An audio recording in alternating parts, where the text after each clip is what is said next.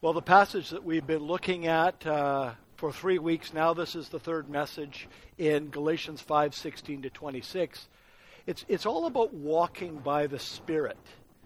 Um, and last week, we saw that walking by the Spirit, Brent told us that if we're going to walk by the Spirit, it, it requires that we, we crucify or put to death the, the deeds and the desires of our selfish, sinful nature. Um, it was kind of a gruesome sermon. And uh, we're to, to, to be killing sin, or sin will be killing us, John Owen said. And so that was that was last week. This week, I, I it's much sunnier, more enjoyable topic. We get to focus in on what the Apostle Paul calls the fruit of the Spirit. And in verses 22 and 23, it says that the fruit of the Spirit is love, joy, peace, patience, kindness, goodness, faithfulness, gentleness, self control. Now, Paul's list here in these verses is not meant to be comprehensive. This isn't all the fruit of the Spirit. It's, this is not an exhaustive list. There's so many things he could have added. He could have added thankfulness. That's a big theme in Paul's writings. Um, he could have added humility or perseverance, or he could have added uh, contentment. There are, are so many things. What about compassion? Um, there are other uh, fruit of the Spirit, but this is so this isn't comprehensive. But we're going to look at these nine in particular this morning. And we want to look at these nine sort of in context. So I, I want to uh, look at the fruit of the Spirit with you really under three headings. We've got the root, and then we'll look at the fruit, and finally, I want us to look at the glory. So that's my outline the root, the fruit, and the glory. Let's begin with the root. And to look at the root of this, we've really got to go back in the book of Galatians a little bit. Um, earlier in Galatians, in chapter 2, verse 20, Paul said something about himself which is true for every Christian. Here's what he said He said, I have been crucified with Christ. It is no longer I who live, but Christ who lives in me. And the life I now live in the flesh, I live by faith in the Son of God, who loved me and gave himself for me. Now, true faith, true faith unites us together with Christ in such a way that every believer ought to be able to say, we should say with the Apostle Paul, I have been crucified with Christ. It's no longer I. It's, I'm not on my own anymore. I have died with him. It's no longer I who live, but Christ is now living in me.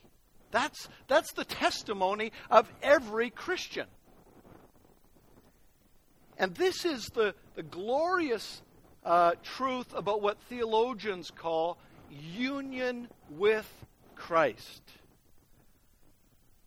Union with Christ is so important because what Paul is saying here is that the Spirit has joined us with Christ so that we have died with him in his death and we have been raised to new life with him through his resurrection. We've talked about that earlier in Galatians. Romans 6 talks a lot about that. Ideas like this are sprinkled throughout the whole New Testament. We have died with Christ in his death. We have been raised with him to new life through his resurrection. This is our union with Christ. Our life, if you're a Christian here this morning, your life is in Christ, and Christ's life is in you. Now, we, we, we shouldn't just take this on as new information. This ought to hit us hard. This ought to affect us. This ought to grip us Because this is our life. Without this, there's no fruit, there's no life, there's no hope. Paul and the whole New Testament teaches that the crucified, risen, reigning Lord of glory is himself living and dwelling in every believer by the Spirit. That's amazing. Christ isn't just with you, He's in you. This is what uh, theologian Marcus Johnson writes. To say that our union with Christ occurs by the power of the Spirit means that the Holy Spirit is Himself the bond who unites us to the living Christ. Christ sent the Spirit not so that we might have a roughly suitable replacement for His absence, but that we might enjoy the actual presence of Christ. The Spirit is the personal manner of Christ dwelling in us. And Jesus speaks about this connection, this, this union with Him, this vital connection with Him. Jesus spoke about it using one of the most wonderful metaphors the, the vine and the branches. He spoke about this in John 15, verses 4 and 5. Look at what he says Abide in me, and I in you. As the branch cannot bear fruit by itself unless it abides in the vine, neither can you unless you abide in me. I am the vine, you are the branches. Whoever abides in me, and I in him, he it is that bears much fruit. For apart from me, you can do nothing. Here's the thing this is what Paul is drawing upon when he's talking about the fruit of the Spirit. Apart from our union with Christ through the Spirit, no fruit. Apart from Jesus, we can do nothing. And it is the Spirit, who is the Spirit of Christ, who dwells in every believer. And so that is vital to understand the root of our fruit. So, what Paul is saying here is that this is the, the vital connection. But what I don't want us to then assume is that then somehow the Spirit just automatically downloads fruitfulness into all of our lives. That's not what happens. The Spirit doesn't just zap us and make us instantly fruitful because of this union with Christ. The union with Christ is vital and necessary. We are completely dependent upon Christ and the Spirit. But here's the thing we are also responsible we also have a, a vital role to play to cultivate and develop our fruitfulness. Paul brings together this idea of our dependence and our responsibility in a classic text in Philippians chapter 2. In verse 12 and 13, he instructs us to work out our own salvation with fear and trembling. That's the responsibility for or but it is or because it is God who works in you both to will and to work for his good pleasure. That's the dependence. You hear them both there. And this tension is all over the Bible. We'll come back to our responsibility on my last point, but for now, what I what we need to know is that the fruit of the spirit is rooted and grounded in our union with Christ. We won't bear fruit apart from Him. But we will bear much fruit if we abide in Him and He abides in us by His Spirit through faith. So that's, that's the main thing we've got to know there. Now, secondly, my second point is the fruit that comes out of that union with Christ. That's what Paul is really listing here for us in verses 22 and 23. Take another look at it. Paul says that the fruit of the Spirit is love and joy and peace and patience and kindness and goodness and faithfulness and gentleness and self control. See, what Paul is doing here by describing the fruit of the Spirit, he's just describing the way that a Christian is conformed or transformed to become more like Jesus Christ. This is just the character of Christ that is being formed in us through our union with Him by the Spirit. This is a, a more detailed description of the kind of Christ like character that will um, emerge and develop in the life of every Christian. So let's take a brief look at each of these Christ like qualities. Paul tops his list with love. And that's because in Colossians 3:14 he says that love binds everything together in perfect harmony. Now elsewhere Paul says that if we do not have love we are nothing and will gain nothing. So love is key. And the love that it, the Spirit produces in us is not that sort of emotional, uh, schmarmy, in, infatuational uh, love that we see in Hollywood movies or in popular music. It's got nothing to do with that. Same word, opposite meaning. Rather, Paul has given us, I think, the most wonderful description of love in the whole Bible.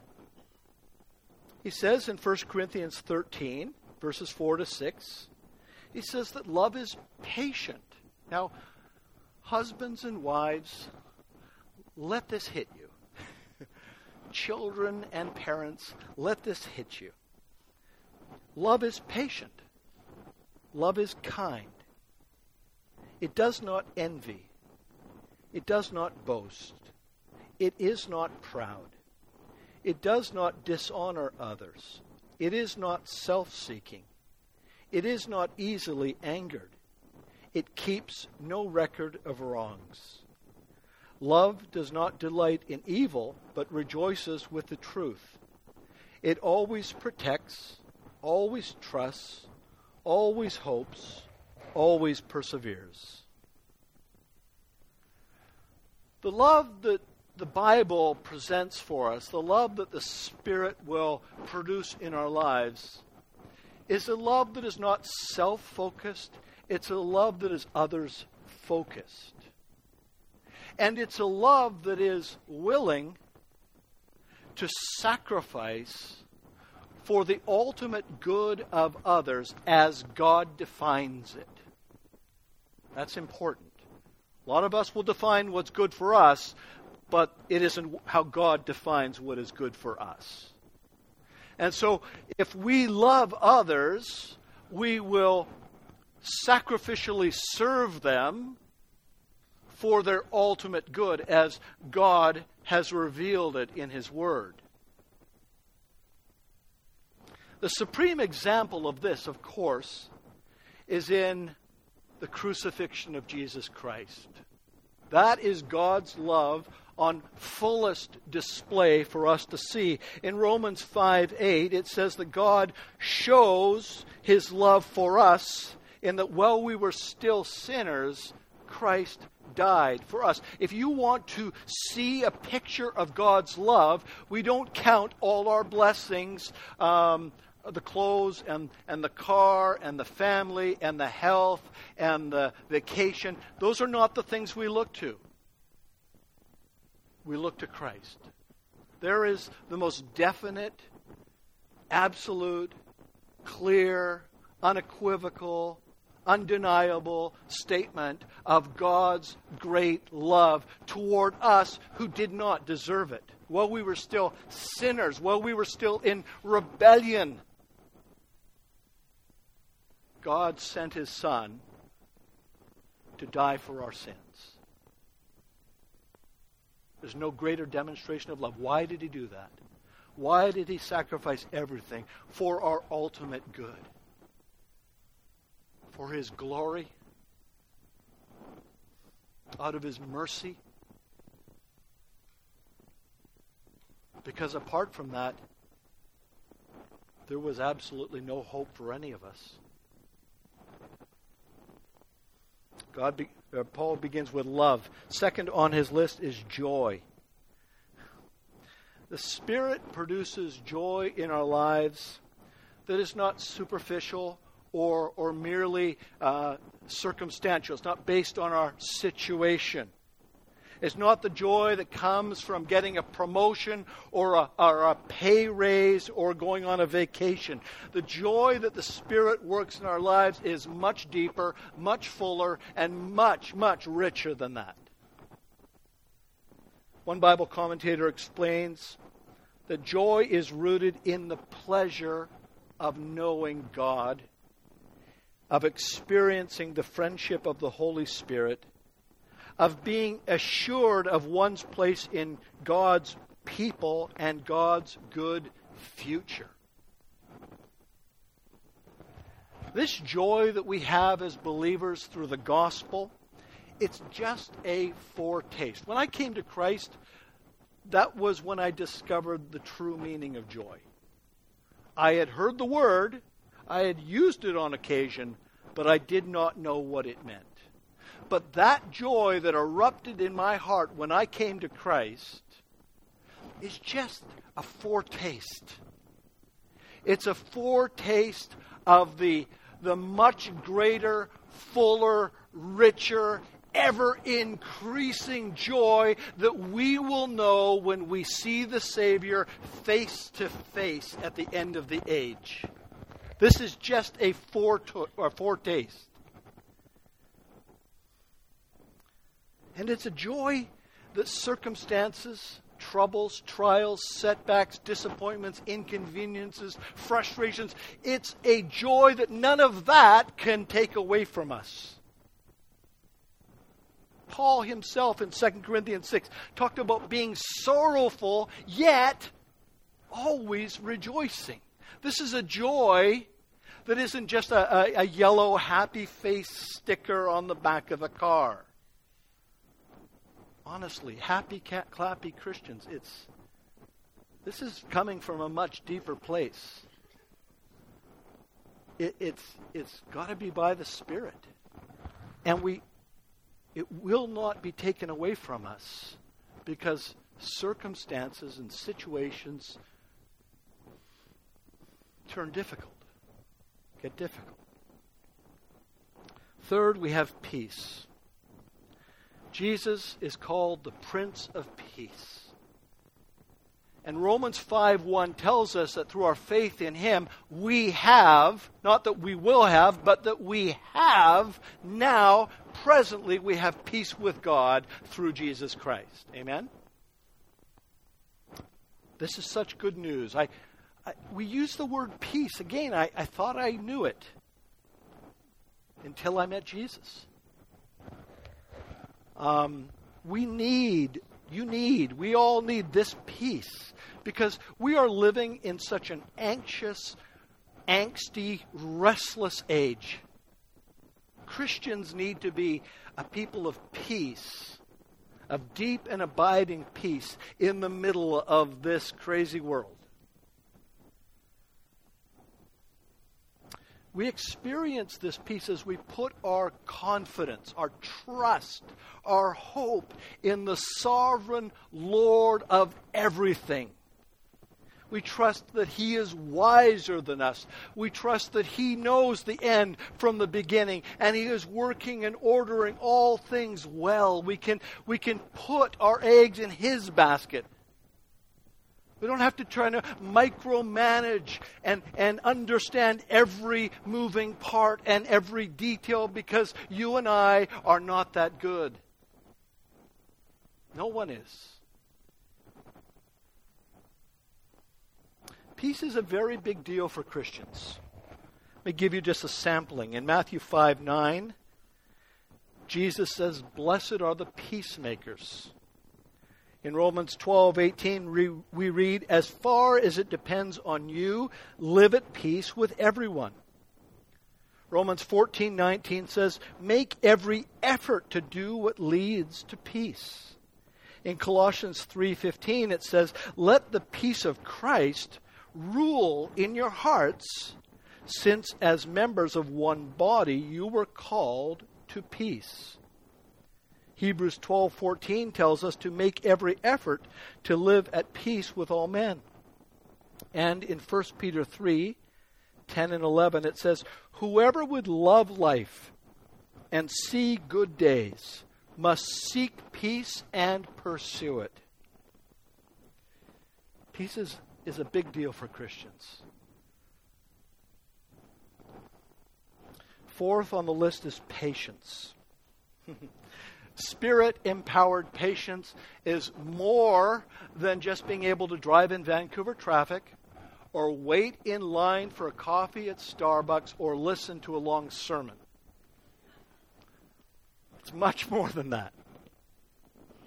This is about the supernatural ability. It's about the supernatural ability to, to stay in the game, to stay with it, to stay engaged in the face of troubles, disappointments, all the things I said, inconveniences, setbacks, without becoming cynical, without becoming resentful, and without becoming self righteous. We must be a patient people. And naturally, this one really speaks to me because on my own, I am not patient. I am one of the most impatient people I know. So I'm preaching to myself this morning. But one of the things that I, I've done, and I, I, I commend this to you, um, I focus a lot on how unfathomably patient God has been toward me. And how it's hard to comprehend how, how patient the Father is toward me every day. I consider that before I came to Christ and I lived in open rebellion against God. Like no one would have mistaken me for a Christian. and I lived my life in rebellion against God, and I, I reflect upon how I was under His wrath and He withheld it. He patiently put up with me until eventually I came to the end of myself and I bowed the knee. I submitted my life to Christ. I, I treasure the patience of God toward me. And it's changed. It really has changed the way I am working at being more patient with others. Please be patient with me. I'm really growing. I'm, I'm not what I once was, but I'm not yet what I will be. And that's the truth of every Christian. Patience is important. In, in Ephesians 4, Paul puts patience right in the middle of this passage about the church. He says, I urge you to walk in a manner worthy of the calling to which you have been called, with all humility and gentleness, with patience, bearing with one another in love, eager to maintain the unity of the Spirit in the bond of peace. Patience. We've got to be patient with each other. There's so much little. You hang out with me any for any length of time. There will be little things that will annoy you. Just ask my wife and my kids. And it really amazes me. I, I mean, honestly, and I'm not. I'm amazed at the patience of my wife. That can, I can only recognize that as the grace of God, and it is.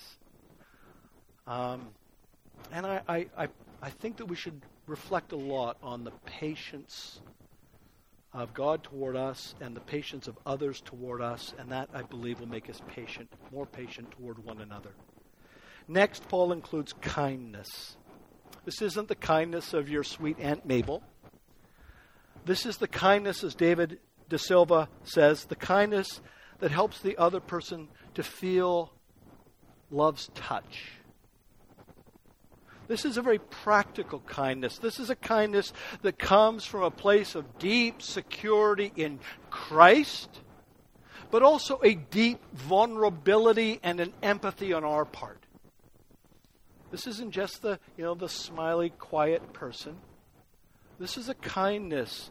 Um, and I could give examples. I don't want to embarrass. There have been great acts of kindness just in the past few weeks from members of this church from one to another people in difficult situations that needed to help, and, and without anybody knowing, just uh, expressions of care and kindness have been shown all the time. So encouraged. Let's, let's be kind people. And that's, that's not just the friendliness, that's, that goes deeper. Sixth, we come to goodness. This word it, it's deeper than just being good. Uh, it carries with it the idea of integrity, of, of honesty, of transparency. The, the fruit of goodness in our lives means that we are the same person in one situation as we are in another. We're the same person in public that we are in private. We're the same person. We give the same face to one group of people that we give to another group of people. We're not chameleons. We're not always changing our stripes and our colors. We're not one person with our brothers and sisters in Christ, and then we're a completely different person when we're with um, our colleagues at work. We're, this is deep goodness. Seventh is faithfulness. This goes beyond just showing up on time for an appointment. Faithfulness is about loyalty. Faithfulness is about courage and commitment and reliability. Faithfulness is about being people of our word. The Lord's covenant faithfulness to his promises is your only hope this morning. My only hope. And this should motivate us and, and move us to pursue an expression of faithfulness to one another. Here, let me say this. Our faithfulness to each other in the church is an expression, a vital expression of our faithfulness to Jesus Christ. I, there's, there's really not much stock in saying that we love and are committed to being faithful to Jesus and then not honor any of our commitments or our faithfulness to our brothers and sisters. This is a big one. The church will be tried on the issue of faithfulness. Uh, this past week, I heard about a brother in the ministry from about seven or eight years ago, would have considered him a solid guy. Just veered off family, life, ministry, it's heartbreaking. This doesn't the, the Spirit doesn't doesn't download this into us. We have to be a faithful people to work at it, to strive for it, to pray desperately about it. Number eight is gentleness. The gentleness produced by the Spirit is not about being all zen and in touch with nature. In fact, in the very next verse, of Galatians, we have a great example of gentleness. Look at chapter 6, verse 1. It says, Brothers, if anyone is caught in any transgression, you who are spiritual should restore him in a spirit of gentleness. Again, I'm, I'm not naturally a gentle person. I'm a bit brash and abrasive at times. And yet, I have reflected a lot on how unbelievably gentle the Lord has been with me. And it has softened me. It has taken away some of those edges and those, those sharp, prickly points. Pray for me. Finally, we have self control. Self control is about the habit of actively surrendering our will and our works to the will of God revealed in the Scriptures. It's, it's an active habit that we are developing in our lives to submit our lives completely to the revealed will of God in the Bible. It's without self control, um, it's a little bit like filling a paper grocery bag that's wet on the bottom, filling it up to the top with, with tins of soup. Without self control, you're not going to get very far. It's all going to end up on the floor. All of the, the fruit of the Spirit without self control is just, it's just going to, we're going to gut it. Look at what Peter says in 2 Peter 1 5 to 8, how self control is sort of, if you take self control, the whole thing falls apart here. He says in chapter 1, verses 5 to 8, make every effort to supplement your faith with virtue, and virtue with knowledge, and knowledge with self control and self control with steadfastness, and steadfastness with godliness, and godliness with brotherly affection, and brotherly affection with love. For if these qualities are yours and are increasing, they keep you from being ineffective or unfruitful in the knowledge of our Lord Jesus Christ. Now, before we go to the final point, I just want to, two things quickly. I can imagine someone hearing a message on the fruit of the Spirit like this and kind of thinking, well, you know, that's all, that's all, there's nothing special about any of this. It all just seems so, so ordinary. And that's true. You know, gentleness, self control, love, peace, these, these aren't flashy. There's nothing spectacular. But that does not mean that this is not supernatural. It may not be flashy and spectacular, but this is deeply dependent upon the supernatural working of the risen Christ dwelling in our lives by his Spirit. And if you if you don't believe me, just go try and live it out. Go try and be the person that Paul is describing here in verses 22 and 23. I bet you can't do it for 24 hours. Just try and do it all on your own. It's amazing. When I, it's patience. I, I pray about patience, and then the traffic, it seems like it gets busier and slower. And then I discover that I'm maybe not as far along in my patience as I hoped the Spirit had brought me. I mean, it's little things like that. Apart from the the active enabling of God's Spirit every day through my connection with Christ, none of this is possible, and it's not possible for you either. If you go and try and do this without Him, then you'll discover how desperately you need Christ and His forgiveness and the Spirit to help you. And that brings me to my next point. I think often we're tempted, we read a list like that, and we're often tempted to, to sort of accept um, superficial, sentimental substitutes. And that's not, that's not the real thing. We need what only the Spirit can produce in our lives. And one way we can find out if our, the fruit of the Spirit is genuine in our lives is by seeing how we respond when the circumstances are less than favorable. When we're walking through trials, when we're feeling pressure to compromise our commitment to God's Word. And if we're loving and joyful and patient and peaceful and kind and good and faithful and gentle and self controlled, even when the circumstances are not easy or going our way. And then I think we have real reason to trust that the Spirit of God is at work in my life. Now, with that, let's look at the final point briefly. Paul says in verse 25 if we live by the Spirit, let us also keep in step with the Spirit. The ultimate purpose, the ultimate role of the Holy Spirit in our lives is to conform us to the image of Jesus Christ. That's his ultimate goal as he works in our lives. And therefore, we need to be committed to faithfully following him where He is taking us and how He is leading us. We need to keep in step with Him. So, how do we do that? How do we, how do we fulfill that? Well, there are a number of things. Brent touched on some of them last week. There's one main thing, though, that I think if we're missing, it doesn't matter what else we get.